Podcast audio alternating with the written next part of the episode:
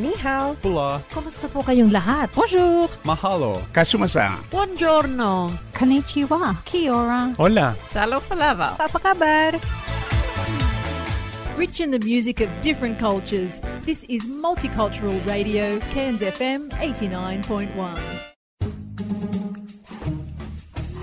Cairns Community Radio would like to thank the Community Broadcasting Foundation for its invaluable support for multicultural programs on Cairns FM 89.1.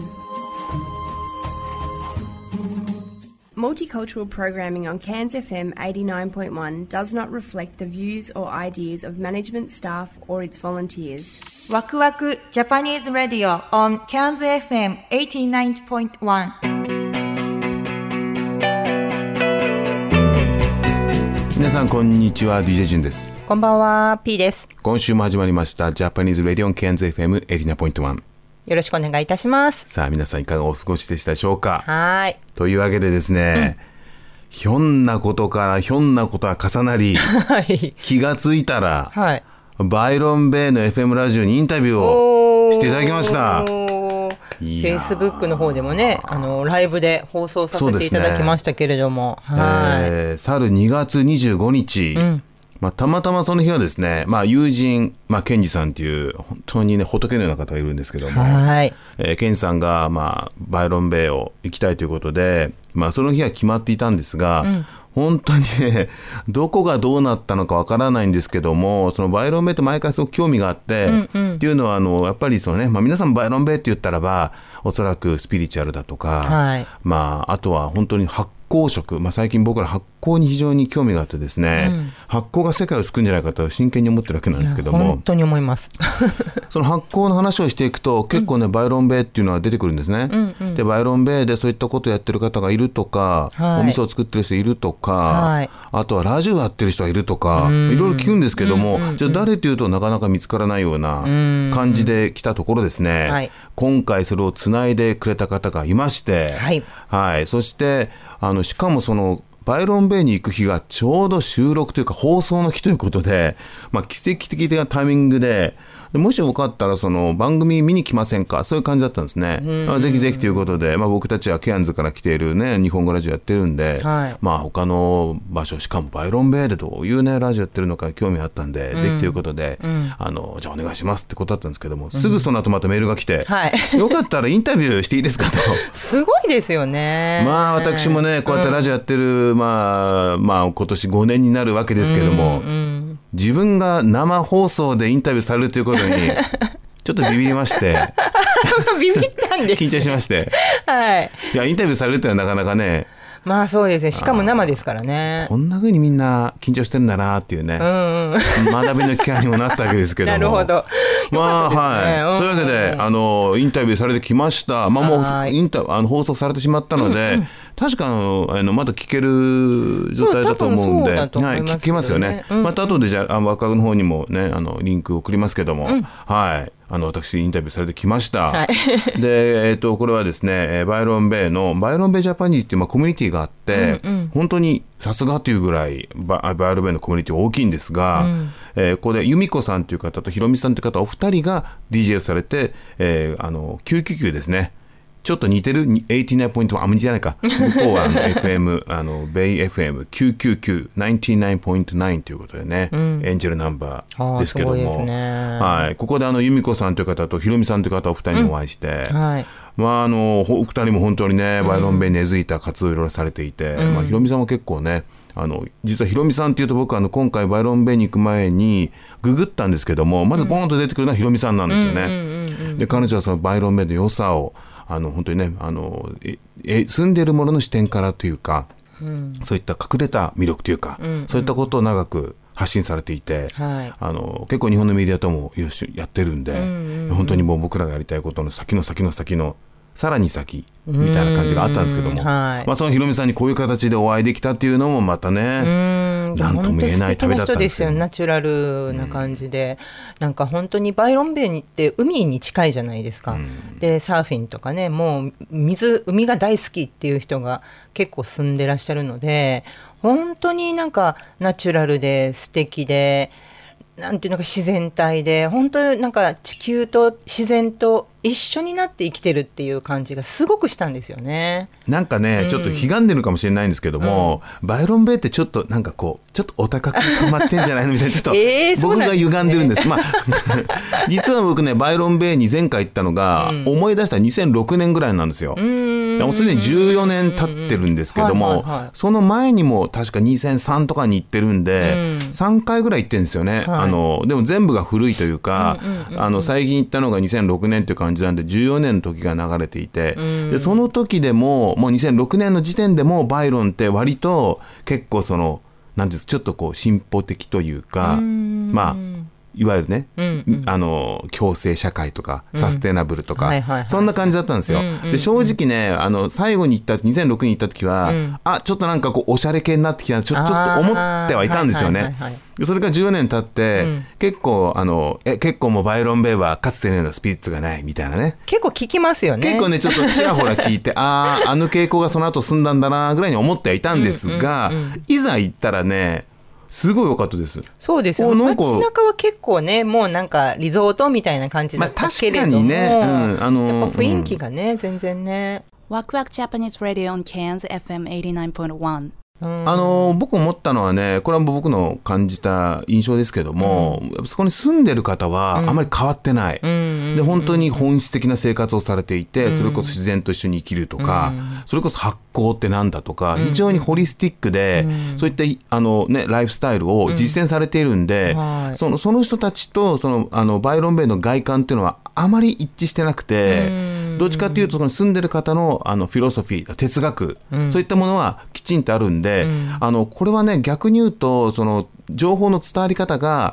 あのまあ、うまくいってないってわけじゃないんだけど、やっぱ外から見るとその外観というかおしゃれなバイロンベイというか、特にそういったメディアに載ってくるバイロンベイのイメージって、あの非常におしゃれかつなんかこうね、ちょっと近寄りがたいなっていう感じと、その自然との一体とか例えば発酵の世界観とちょっとズレがあるかなっていうようなビジュアル先行のイメージだったんですけども、いざ行くとはい。ちゃんとあるというね、そういうのはすごく思ったんで、あのまあ、今回僕もまあねラッキーなことにインタビューをさせていただいたんですけども、そんな感じなんでえいいじゃないインタビューしちゃうよみたいな感じで。すごいもうフレンドリーでね、あの本当にこう本質につながるような街で,、でその後ね進めていただいた、えーカフェで、えーエリックエリックさんに似てる名前エリクシバーエリクシバーっていうね、あのこれは確かにヒロミさんかな？ね？が勧めてくれたところでちょっと僕最近ねプラントベースバーガーにハマってまして、はい、これ話すとまた長くなっちゃうんですけどもね、はい、あの最近ハングリージャックスでねプラントベースバーガーっていうねあの豆をベースにしたババーガーが出てですねそれ食べてみたらねめちゃくちゃ美味しくて あのベジバーガーってあんま美味しくないってイメージあるじゃないですか。それ覆されたわけなんですけども、それをこのメッカバイロン麺食べたいって言ってプラントベースありますか？とあいくつかありますけど今ちょっと時間も今空いてるところだとそのエリックスエリックスイバーっていうところだよってことを言ったんですけど、まず外観がすごく可愛くて、可愛かったですね。なんかキノコみたいな可愛いなんかキノコの家みたいな 感じでもう入った瞬間から美味しそうだなっていうね、それでもそういうのもあるかもしれませんけどもね、プラントパーカー出てきて食べたら、まあ美味しい、もうこれもうねなんかまあというね、ことで、うん。そうカレーも食べたけどカレーも美味しかカったですよね。本当にもう、あのまあ、僕は完全なベジタリアンでもビーガンでもないんです。なるだけ食べないようなスタイルですけども、本当にねこれは美味しいと思ったしね、皆さんにもご紹介したいなと思いました。ということで。まだまだ喋りたいんじゃないですか、はい、喋りたいんですけどね、はい、そんな感じで、まあ、またおいおいね、あの今回はあのバイロンベイはもちろん、えーブリスベンそして、えーゴールドコーストで、えーピートも行ってきまして、はい。まあ、今回の目的っていうのはあの最初決めたわけじゃないんですけどもあの気が付いたら発酵のね、まあ、素晴らしさというのを、えーウランと味噌汁という富田さんの冊子をベースに、いろいろ皆さんと、えーお話をしてきまして、ではい。プラス「蘇生」というね素晴らしい映画があるんですけども、まあ、それケアンズでもねあの、はい。先月かな公開されたんですが、それに、えー、2の方を、えー見てきました、ということでこの辺のシェアとかもねあのそうですね。また徐々にね。はい。うんうん思ってますんで、はい。ね皆さん、まあ、今ねあのいろいろウイルスの問題とかで皆さんいろいろ心配とか結構渦巻いてますけども、僕たちは思うねやっぱり発酵を取ると、えー微生物がね、体の中で守ってくるっていうようなイメージがあるんで、それを分かりやすい形で今後も発信していきたいと思ってます。はい。というわけでじゃあ今週のえーですね。ラインナップね。今週じゃない。今夜のね。ラインナップお願いします。はい、今夜この後すぐに、えっ、と、ジョエルさん、ジョエル・バードさんという方の、えーインタビュー。ジョエルさんあの日本語でうん。インタビューに答えてくださいました、ありがとうございます。ありがとうございます。はい。でその後カウンセリングタイム。そして久々の本トーク。おお楽しみです、はいとなっております。はい、はい、ありがとうございますそしてそして今週末のイベントの情報です。いよいよはい、うん。年に1回のジャパンデーオブホープですね。えー、3月11日、えー、2011年でした。あれからまあね9年丸9年でジャパンデーオブホープ自体は10回目になるのかな。ということで、えっと、エッジヒルステートスクールで行われます。えー、ね、本当に、あのいろんな出展者さんもいらっしゃいますし、あの楽しい、なんていうのステージでのショーなの、イベントね、ショーなのもあります。うん、で、あの、ボランティアさんギリギリまで募集しておりますので、あの、もし、あの、準備だけでも手伝えるよとか、あの、片付けだけでも手伝えるよっていう方がいらっしゃいましたら、あの、どしどし、ワクワクの方でも構いませんし、あの、スマイルウィズキッズさんの方でも構いませんので、ご連絡いただければなと思います。そうですね。もう本当にこれはもうまさにこのえージャパンデーホープの主催のスマイルズキッズさんこのスマイルズキッズさんが、えーまあ関関わった、えー映画がまさに蘇生ですね。うんそうですね。でこの蘇生という映画はスタートポイントっていうのはやっぱり放射能の軽減なんですよね。放射能どうやらその微生物というのが放射能を軽減するというところから始まったということがあるので、はい。まあこれは映画を実際見ていただきたいんですけどもね、1と2あるんですが、はい。逆にその放射能があったからこそ、えー分かり得た知識というような部分もあったりするので、あのねあのね。それをサポートしていただいたということとやはりこういったイベントをすることであのことをねやはり常に思いお思い。そして今どうなってるのかということにあの意識を向けるっていうのは非常に大切だと。そうですね。あの、はいイベントの方でも現現在の福島の状況とかっていうのも、あのご案内できるようなブースも作ってますので、ね。あのそういうのを見に来るだけでも全然意識が変わる、変わっていただけるのかなと思ったりします。でまたこういった活動をしてるってことがね福島にいる方へのある種このなんていうんですかね。うんそうですね。忘れないっていうね、思いが伝わることもね、実際僕らもねあの福島行った時そのことは言ってたんでね、はい。ケアンズでこうやって今でもあの支援していただけることですごく元気いただけるといったこともいただいてますんでね。はい。盛り上げていきましょう。はい。というわけでよろしかったら最後までお聞きください。ワクワクジャパニーズ・ラディオ on Cairns FM 89.1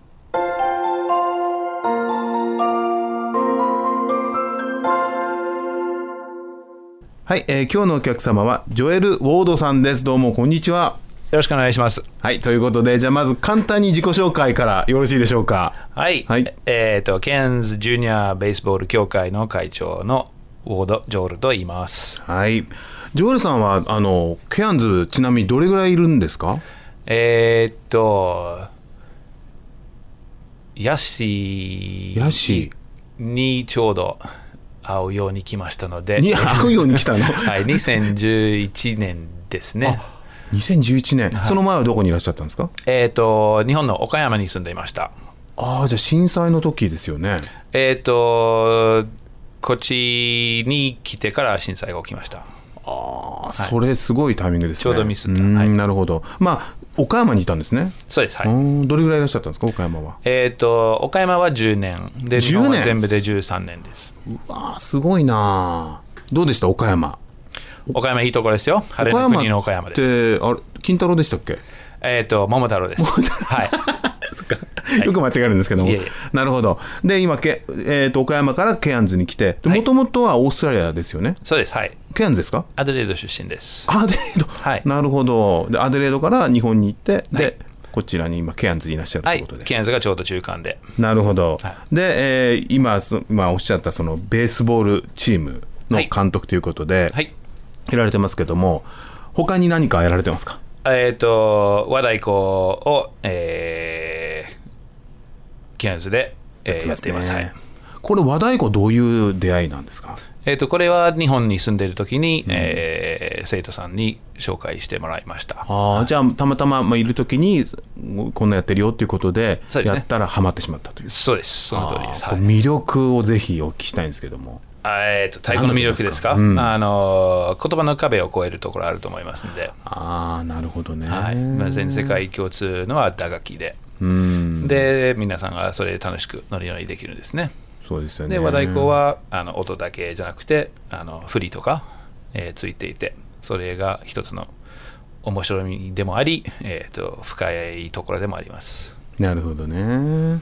なんかあの太鼓ってすごいあの僕もねもう僕ケアンズ今6年目なんですけど、まあ、この前はシドニー19年いてでこっち来て結構ね太鼓ってすごく有名じゃないですか。はいすごいなんかケアンズって本当にもう太鼓っていうのが認識されてて、はい。一度なんかあの僕のパートナーがなんかその太鼓を持ってきたんですよね。なんかなんか知らないけど 手伝いになって。でであの僕市民権持ってるんで僕オーストラリア人で入国なんですよ。はい。でパートナーは日本人なんでこう行く時に一応僕もこう申請にあの太鼓って動物の皮使ってるから、はい。動物の皮使ってて僕申請したんですよね、はい。そしたら「これ何?」って言われて、はい。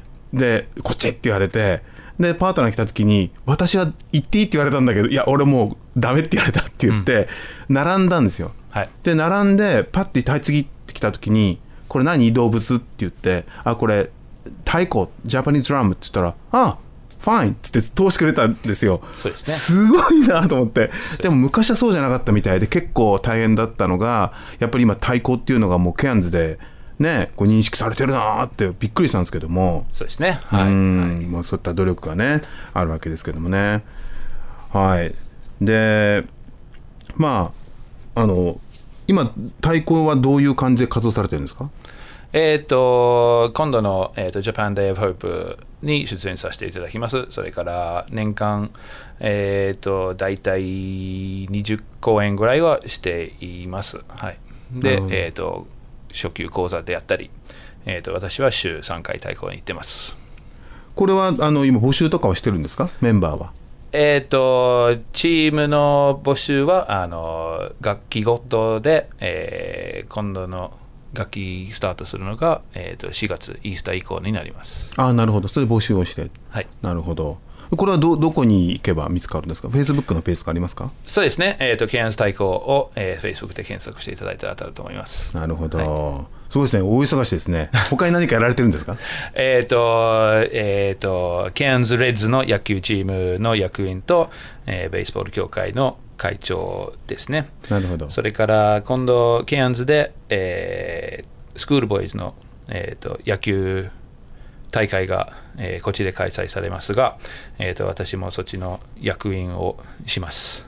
すごい。いやもういや野球の方も結構大変なんですね。そうですね、はい、えー、とシーズンになりますと、もう野球で忙しくなってしまいますね。はい。野球はオーストラリアでどこが一番強いんですか？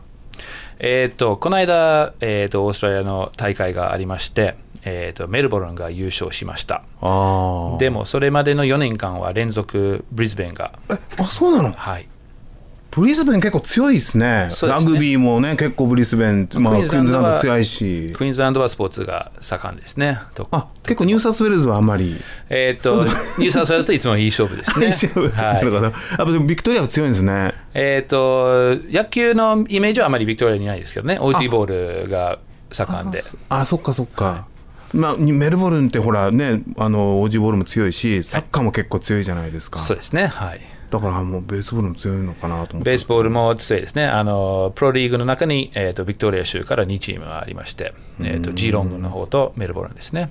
なるほど。で、ジュニアになりますと、この間の全国大会でクイーンズランドが、えー、とウェスタンオーストラリアに、えー、と決勝で負けて、クイーンズランドが、えー、と銀メダルですね。で、あベースボール16も強いんだ。強いんですねみんな。そうですね。全部で16歳以下のところはクイーンズランドが優勝しました。日本との交流とかあるんですか？そうですね、あのこの大会に、えーと向けて、日本のチームが、あのえー遠征で、えーとブリスベンに来てあの、クイーンズランドの州代表と試合をしているんですね。で、クイーンズランドはそれを練習試合として、えーと全国大会に行ったんですね。逆にケアンズのチームが2軍に行くとかはあるんですか？ケアンズからチームが行くことは、私が来てからはないんですけど、あの私は岡山に、えー、とチームメイト何人か連れて帰ることができて、いいですね。すごいあなるほど。いい交流になりました。はい。ああなるほどね。なんかねそういう交流があってっても面白いですよね。そうですね。で、そのチームの子たちは個別であのケアンズに来て、うちでホームステイしたりしてるんですけど、あのまあ、スポーツを通じて、えー、と国境を越える、うん。えーなんていうんですかね、えー、と渡り橋、うん。えーに慣れて、えースポーツがいいなと思そううんでですね。アジアで言ったら他どこですか？野球が盛んなのは。台湾結構有名でしたっけ？そうですね、えーと東京オリンピックに向けての、えー、と予選は台湾で開催されてるんですね。やっぱ強いんだね。そうですねあと、韓国のプロリーグもありまして、韓国も強いよね。よく考えたら。はいねでえー、とオーストラリアは惜しくも韓国に負けて、えー、とオリンピック予選敗退になってしまったんですね。そうだったんだ。で今度は、えーーとまあ、別のルートで、えー、と太平洋、えー南米の枠からオーストラリアがオリンピックに行けたらという、えー、とそっちの道しかなくなってしまったんですね。なるあまだチャンスあるんですね。まだチャンスあるそうですけどね。ソフトボールもあるんでしたっけ？オリンピックは。おえー、と男子野球で女子ソフトボールですね。あで東京が最後になってしまうんですよ。ああ、そうなんだ。パリからは、うんえー、と野球は、えーそうですね、落とされてしまったんですね。んでその後に復旧してほしいですね。そうですね。そっか。じゃあ今後はその例えばアジアとのそのアジア大会とかもあるんですかね野球は。うん、そうですね。おまあオセアニアみたいなこうあるんですか？一時期オーストラリアのチームがあのそのリーグに入ることを、えー、と考えてたんですね。それからオーストラリアプロリーグがありまして、ニュージーランドのチーム一つがそっちに入ってるんですけど、で、えー、とジーロンのチームはほとんど韓国人でできてて、でその中に日本のチームが来てくれたらな。なるほど盛り上がると思うんね。じゃあいやこれからじゃあもうね本当に可能性があるんでね。もし皆さん興味ある方がいらっしゃったらまあソフトボール野球どちらでもそれとい。ろんな年齢のチームがあるんで、はい。ぜひあのこのジョエルさんのね、えーケアンズベースボールフェイスブックの方で見つかると思いますんでそうですね。ぜひ問い合わせしてみてください、はい。で観戦も募集中なんでね、はい。あのやらなくても見たいっていう生のねやっぱりや野球ってなかなか見れないんで。そうですね、ケンズの、えー、と綺麗な夕日を見ながら、美味しい冷たいビール飲みながら、がらね。えーそうですね。観戦っていうねこともいかがでしょうか。というわけで本当に今日はありがとうございました。ありがとうございます。Waku Waku Japanese Radio on Cairns FM 89.1.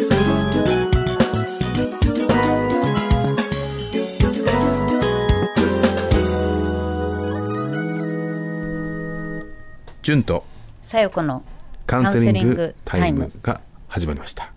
よろしくお願いいたします。同時に言いましたけど。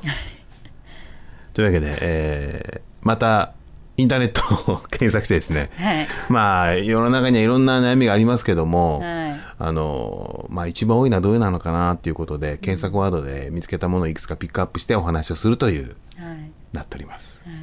で今回もこれすごい多いですけどもはい子供の反抗期。これですね。あ難しいですよね。これはまあ反抗期って年齢にもよると思うんですよね、うんあのそれこそ最初はどれぐらいなんですかね。まあ人に個人差によるのかな。でもなんか2歳が、まあ、反抗期というかイヤイヤ期、もうなんかねお母さんがこうまあ言葉でそこまでコミュニケーションできないからこそのあれでもあるけどもねこうしようあれしようとかこうやってね食べるんだよみたいなねもういやいやいや全部ぐちゃぐちゃぐちゃとかねなんかこのまあなんていうんですかねそれこそ小さい頃のね、反抗期っていうのは、まあ言ってもわからない時期の反抗期とね、うん。うん、もうそれこそ、まあ、さ言っても分かんないっつっても、まあ、まあもちろんダメだよっていうのはもちろん伝わるんだけど、そうじゃなくてあの話をするしてももうどうにもなんないっていう時と、まあもう成人して、まあ、それこそ高校生、うん。まあそれは中学生、まあ、いわゆる思春期の頃思ですよね春期と。ね、大学生と、うん。まあそれちょっと違うじゃないですか。うんでまあ基本的に、うん。じゃあまず小学生書きましょうか。はい。小学生ぐらいの反抗期、うん。これはどうなんですかね？ねえなんもう何言っても言うこといかない。うん、うんなんか私はやっぱり基本的には小さい頃はまあやっぱ9歳10歳ぐらいまではもうとにかく愛情表現愛着関係に重きを置く。行動とかじゃなくてやっぱりそのあまあ母子だった。ら母子お父さんと子供だった。ら、そのその親子の関係の愛着関係信頼関係をとにかく強める。だからなんか実際こねこうダメなものはダメって厳しくっていうねそういう境界線を引くのも大事なんだけども、愛着関係なしにはそれがなんか伝わらないと思うんですよ。愛着って具体的にどういうことですか？だからやっぱりその、もう親はあなたのことがもう大事で大好きでもうあなたさえいてくれればいいんだよっていうメッセージ。でやっぱりジ。うん。ああいう小さい時って多分そのもうね8歳9歳10歳になると結構大きくなってきちゃうなと思うかもしれないですけどやっぱりもうとにかくスキンシップ、なんかこっちだったらね、まあ、ハグとかすごいしやっぱやっぱあれはもう本当に小さい子はとにかくスキンシップでで安心感を与えるあのそっからそうするとやっぱりもう小さい子とかもうなんかその人間育成でもうその自己肯定感なんか自分は自分のままでいいんだとか自分はこれでいいんだっていうその自分を肯定する思いもうそれをつけると何でももうありじゃないけどもその後の成長に。あの勉強だろうがスポーツだろうが人間関係だろうがなそれなりにうまくやっていけると思うんですよ。だからその愛着関係を使って自己肯定感を育てる。それをすることに重きを置いてそそれがあるとやっぱりあのある程度のこれしようあれしようはこう綱引きしながらそれなりにお互い譲歩して子供も聞いてくれると思うんですよね。なるほどね。ということは結構最初が重要。そうもう初めの本当に 最初にじあの基本的な信頼関係が築ければ、そこからはある程度はこう、なんていうんですか？この修修正というかこういうふうにしてとかも言えるけど、それなきなくして命令形で言ってもそれは聞かないよねっていう話。どんなにこれがいいからこれがね大事で、あなたのことを思ってって言葉で伝えても、なんかこう響かないっていうか難しいね。真になんかそれだと私は私はそうに結構いつもそっちに説明になりますね。でも本当にねあの僕も思い出すと、やっぱり小学校4年とか3年僕小学校4年の子の思い出って結構あるんですよ。でなんでかというと、やっぱりそれぐらいって、結構生きってるけどすっげえ不安なんですよ。いろんな意味で怖くて。うん。それ例えばなんだろう地球がなくなっちゃうみたいな不安から、うんそうです死ぬのならどうなんだろうってもあるし、あとは普通に不良が怖いとか、喧嘩で負けたらどうしようとか、まあ、いろいろんなのがあるんだけど、やっぱり最終的に頼れるものってやっぱ親なんですよ、そうですよね。の時期って。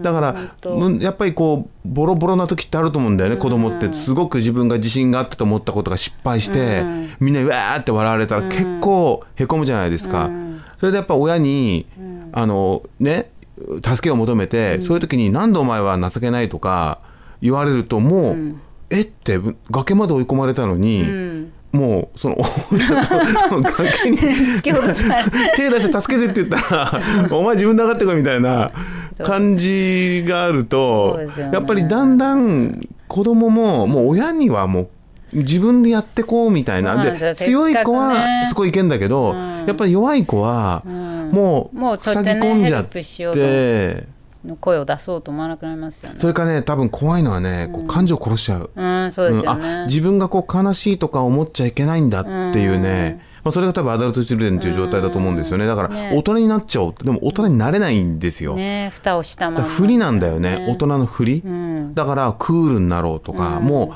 う悲しいって感情を持たないとか、でそれが多分なんつうんだかそれでバーっていっちゃったんだけど、やっぱり心の中にそのなんていうのこの充電がないから、なんかのきっかけでそれがボンと飛び出して、っていうのがあると思うんだよね。でさっきのそのね、そのんさんの小4じゃないですけど、やっぱり特に男の子。やっぱ男の子ってね実際なんかほらこうよのねこうだんだん大きくなるにつれてなんかこう弱いとこ見せちゃいけないとか泣いちゃいけないとかねうん。だからやっぱりもだけど多分男の子持ってるお母さんわかると思うけども男の子ってすごい繊細で実は甘えん坊でもう男の子こそなんかもうずっとハグを欲しいみたいなだからやっぱり日本の家庭で育ってる子って特にああいう一緒にお風呂入るとか一緒に寝るとかもう素晴らしい分野があるからあ分野？そういう習慣があるから、うんあそっかそっか。うんでお風呂入ってる時とか布団に入ってる時ってもう本当それこそ副交感神経うん。が活発でリラックスしてる時だからすごくこうオープンになれるんですよ、うん。だからそういう時を利用して多分わかると思うんですけどお風呂とかなんか布団に入ってる時ってなんか結構子供も甘えてくれたりとかなんか本音を出してくれたりとかでお親もそうだとこうなんか優しい感じで言えたりとか。だからそういう時間をね少しでもねなんか増やしてほしいなと思いますね。なんか今ねすごく、あ面白いと思ったんだけど自分の感じは、日本の方が男の子って、うんすごくこう男らしくっていう縛りが強いと思ったんね、うん。だからそう今ほらねあの一緒になんだお風呂入ったりとかっていう、言うけど結構日本って、男のくせになんか一人でやれみたいな、でも女の子は割となんかパパとかママって言っても、まあ許されるけど男の子があんまりママママって言うとお前いい加減にしろみたいな、うん。まあ今の時代は変わってるかもしれないけど、僕ぐらいの時ってそうなんか男のくせに表現が一番いい例で、本当日本ってすごく縛りが強い、うん。うん。で女の子の方は逆に、まあ女のくせにってあまあ逆にまあまあ女らしくしろってあるんだけど、ね。でもその親からの愛情を受けるっていう意味では、女性女の子の方がもしかしたらアプローチしやすいのかなって思うことはあった。ああねそれもあるね。本当は寂しいんだけどお母さんとかできない、うん。できないような状況がある人はいる。でも、やっぱりあのいろんな人がいて、やっぱりすごい強いんだけど、あのお母さんの前では「ママ」とか言うと羨ましいなと思うね。うん。そうですね。やっぱりそういう人がいるって強いじゃんって思うよね、だっていつでもさ強がるなんてさ、特に小学校でそれはきついよ、ねえ。うん、学校に行っても、うん。強くいてさ家帰っても僕は一人でできるんだっつってさ、偉いな偉いなって言うとさ、頑張っちゃうってあるじゃん、ね男ってさ、すごいねこれ一人できるのできるよってさ、ねえうん。本当に。でもやっぱり時にこうなんかこう自信なくなってできないって時もあるじゃん。ね弱みを見せてもいいっていうね。うん。弱みをね本当にそういううん。いやいや弱みだと思うよ、まあ、弱みっていうか不安になってうん自信がなくなってっていう時に、それを親がただ黙ってこうハグして「どうした?」とか、なんか今日はちょっと落ち込んじゃったの?」とか言われると、それはやっぱりね、おおってなるよね。うん。まあちょっとなんかねそのち小学生の反抗期にどう対応っていうのは具体的なあれじゃないのかもしいやいろいろヒントがあったと思いますよ。んうんちょっとねちょっとね。まあそれだけやっぱりね、あのいろんな人によるとは思うんですけども、でも一つの指針というか、そのねまず愛情というかね、なんか発達段階でね、そのなんかこう子供のなんか情緒の面とか体とかね、ホルモンのとかそういう。それで思春期はやっぱり、なんかやっぱり子供が青年期への移行をする、まあ、大人への移行時期だから、ね、それを考慮してその発達段階、だからやっぱりちょっと自立を促すこう環境づくりみたいな、それがねちょっと反抗期の対処っていうかね。はい、というわけで今回もねお時間やってまいりました。ね子供まあ毎回毎回難しいですけども。ありがとうございます。はいありがとうございます。はありがとうございます。ワクワクジャパニーズ・ラディオ on Cairns FM 89.1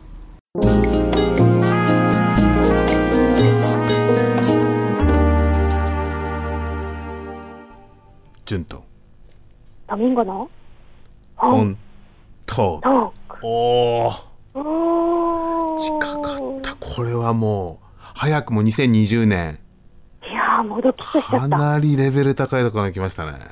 うーん。いやー。というわけで何なんだという。何ですかいきなり。ちょっとこの聞いたことのあるメロディー。えこれすごい聞いたことあるんだけど。えっ、ー、と金曜ロードショー。あ。え？違う？ちょっとう待って、惜しい。えー惜しくないけど、惜しい。なんかサスペンスっぽい感じがするんですけど。あタモリの空耳アワそれコメディじゃないですか。ー そうだよねごめんね タモリっぽいよねそれ違う？ぽいかなぽいかもしれませんね。ということで、じゃあ、世にも奇妙にとかじゃないの？違う？あそうです。ねはいそうだよねタはいタモリだよねタモリねあれタモリか。あ、そっか。あはい。タモリさんですねまあはい、わかりました。というわけで、なん、なん、なんでこの、まさかこの本のご紹介ですか、今回？今日ご紹介する本は、世にも奇妙な君物語。何世にも奇妙な君物語。君物語？君ですか？君、you, you, you です。?You, you, はい you, me, me. はい。何 you ですか？And それ me, you です。何ですか？えっ、と、浅井亮さんという方の、直木賞作家の浅井亮さんの作品でございます。あ、じゃあタモリ関係ないんですね。タモリ関係ないんですけれども。そのメロディーも関係。はい。あのーやっぱ世にも奇妙って言ったら世にも奇妙な物語ですよね。さっきの歌のね。世にも奇妙なことが起きてますけども。うん。なるほど。わ わかりました。なんですけれども、はいあのその世にも奇妙な物語が大好きだったといううん。浅井亮さん、あ作家の。あ、関係してんのね、ちゃんとね、じゃそう一応関係あ。あ、ちゃんと関係てしてる。なるほど。この方が、うん。世にも奇妙な物語を書いたら、うん一体どうなるのかということで、浅井さんが書き下ろした作品が世にも奇妙な君物語という短編集になります。あ短編ですかはい、短編小説ですね。なるほど。全部で1、2、3、4、5作入っております。うんと、そうですね、短編、ちょっとこう長めの短編っていう感じです。なるほどね。短編いいっすよね。いいですよね。僕やっぱ星新一とか好きだったんでね。本当ですか？星新一やっぱり星新一は一時期ちょっとハマったりする人は多いんじゃないですか？うん、スーパー短編ですよね。うん。うーん。まあ彼はすごいスーパータウン。よくぞあれだけの数をコンスタントにって感じはありますよね。そうなんですよね。さすがですよね。小説界のあの藤子不二雄って感じがするよね。あ、あ、わかるわかる。うん、うんそんな感じする。なんか、あの方は本当別格というか。そうですね。そうなんですよね。なんかね、あの今でも結構オーストラリアのこのローカルのあの日本語を学んでる方とかが星新一の本を探しに来られたりするんです。へえ。うん、だからどっかで多分ね紹介されてるおすすめされてるのかもしれないですし、あのまあ短編だから読みやすいっていうのもあるかもしれないんですけど、ねうんはい、世界的に結構人気なんだなっていうのを思っています。うん。ということでその世にも奇妙な物語、はい。君物語なんですけれども、うん、あのドラマでしたよね、ホラーのねオムニバスの。あの世にも奇妙そうですね。はい。うん、はいあのドラマテレビはね。そうですね。なあなので、あんな感じで、あれがもうなんかこう短編小説になったっていう感じなんですよ。うん。うん、で、浅井亮さんって、あのー何者という就職活動をしている大学生の男女のお話で直木賞を取ってらっしゃるんですね。うん。うん、でなんかそれもそうなんですけれどもなんかとても若い作家さんなのでなんかもう現代のその若者の生態を描くのがすごくあの優れていてあの読んでるだけであ今若い人ってこんなやり取りしてるんだとかわかるんですよ。おなんかその喋り方とかだったり、なねなんか会話の流れだったり、行動だったり。なんですごくこの、あの、そういう、あ、面白いなと思いながら、で、話の内容っていうのは、ちょっとこう、ゾクってするような、ちょっとホラーっぽい、あの、奇妙なお話だったりするんですね。なので、最後に、あの、短編なんですけれども、意外な真相に、こう、どんでん返しというか、うん。あのオチがすごい、とにかくオチがすごいというふうに言われているんですけれども、あのサクサクサクっと楽しめるなるほど、絶中でございます。はい、なんかでもあの短編ってさ本当難しいよね。難しいですね。うんあの長編はねあのいや僕思うのはやっぱり面白い小説、まあ面白い作品ってうん。やっぱりどれだけ感情移入できるかだって思うんですよ。うん。でそれはやっぱり登場人物だと思うのね。やっぱ登場人物、とやっぱ特に主人公にうわすっごいこの人わかるってなったらもうそれで成功じゃないですか小説って。はい、はい、だそれはやっぱり長編だと割とね、まあ、あ結構時間かけてうん、いろいろいろんな具体的な例とかその人人柄がにじむようなエピソードをやっていって、うんそれであーってなったらもうあ後半はもうどうにでもなるでしょうっていう感じだと思うんですよ。一旦引き込んでしまえば、一回引き込んだらねもうよやめないから、うんなんですよね。で例えばその村上春樹さんなんていうのは割と主人公似てるじゃないですか。なんか村上春樹に出てくる主人公って一つのパターンパターンっていうかあるじゃないですか。うんうん。だからああいうのはすごく強いよね。だってもう4枚からもうある程度こうあこういう人っていうねところに入っていけるわけだから。でも短編ってやっぱりその言ったら 全部同じ主人公ってのはちょっと厳しいと思うねやっぱり。いろんな話ってなるから前提が。となるとまずその人にこう感情移入できるかというのは難しいと思うからじゃあ何で引っ張るのって言ったらやっぱり物語の意外性とか切り口とかになると思うんですよ。えーなんかあの短い話の中で、うんあのおおっと思わせなきゃいけなくて、ていうのはねそうね。うんそれってやっぱりスキルですよね。スキルだなでもあん。まりなんかこう、なんて言うんでしょう、さらっと言っちゃうと、読者に満足感が与えられないので、うんやっぱりよく練られたものでないと、ね、飽きちゃいますよね。そうだよねて。ううんんでもそういう面から言ったら、本当この浅井亮さんの作品、短編ですけど、すごくよくできているというか、あの結構濃厚な、はい、感じで、クオリティすごいいいですね。なんか短編とかってさ本当にあのバス待ってる間とか超いいよね。あと電車の中とかさそうなんですよ、ね。ちょっと時間がね空いてあのほらちょっとあるよっていうのはすごくいいですよね。そうそう疲れててもちょっとだったら読めるっていう時ねやっぱありますなかなか長編とカラマーズフの兄弟とか読めないもんね電車に乗りながらねい。やーもう本当に読み始めるまで思い出がせないみたいな どういう設定だったっけみたいなねちょっとね厳しいものあるよね。うん、やっぱ長編はね。うん。はい。長編の小説どんなの一番長かった小説って覚えてます？僕本当小説って本当読んだ今言ったカラマーズの兄弟ですよね。多分一読んだ見ました？あ読みましたよ。上上中芸すっごい。あでもあれ結構読みやすいんですよ実は。あそっか。あのね意外にねドドフトエスキーってねドフトエスキーだっけ？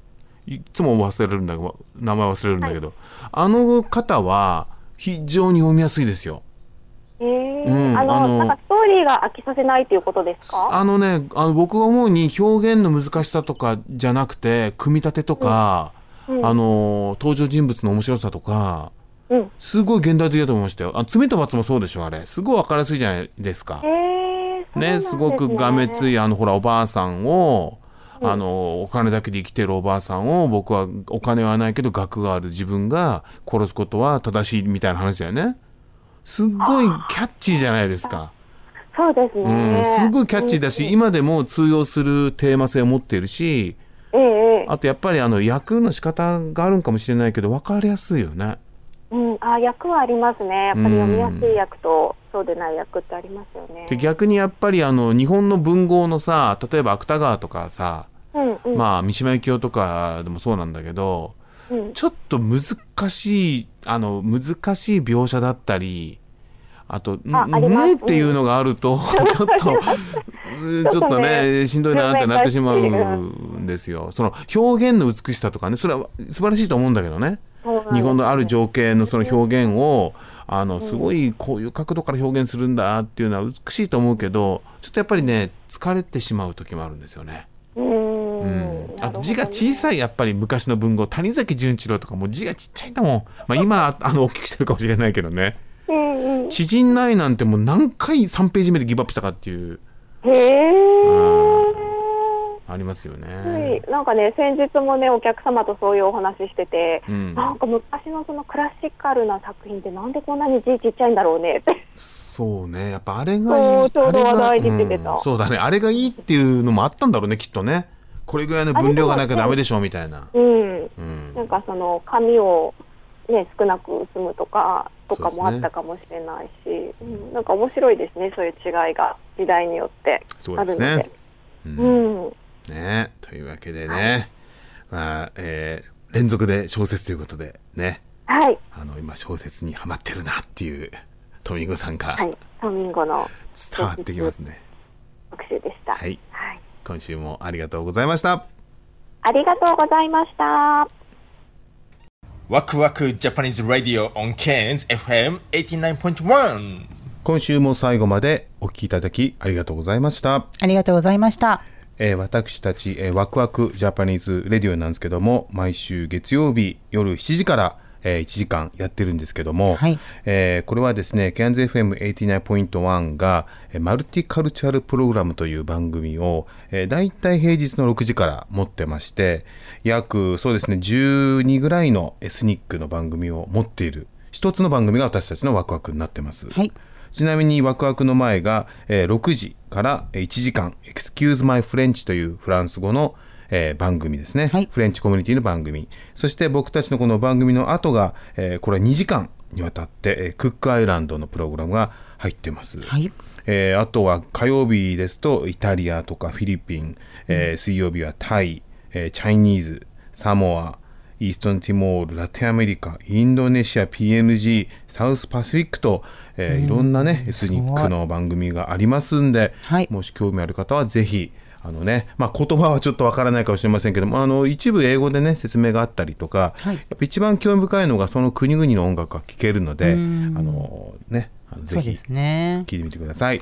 で、みんな、えーこのエスニックプログラムは全員、えーボランティアでやってますんで、あのまあ、それぞれのね、コミュニティが、あの今後続くためにもこの番組が、えー続けられるように皆さんサポートよろしくお願いします。お願いします。Thank you for listening to Waku Japanese Radio on KNZFM 89.1. Our program is uh, basically on KNZFM 89.1 for multicultural program. Uh, we, uh, we we every Monday start from 7 p.m. to 1 hours, and before our program we have excuse my French the French program from 6 p.m. and after our program uh, we have a Cook Islands program which is for two hours from 8 to uh, 10 p.m we are part of the uh, sort of big community of multicultural uh, society. Uh, it's very important to have multicultural program in the radio, I think. So uh, please support uh, just simply by listening and please share our program to other people.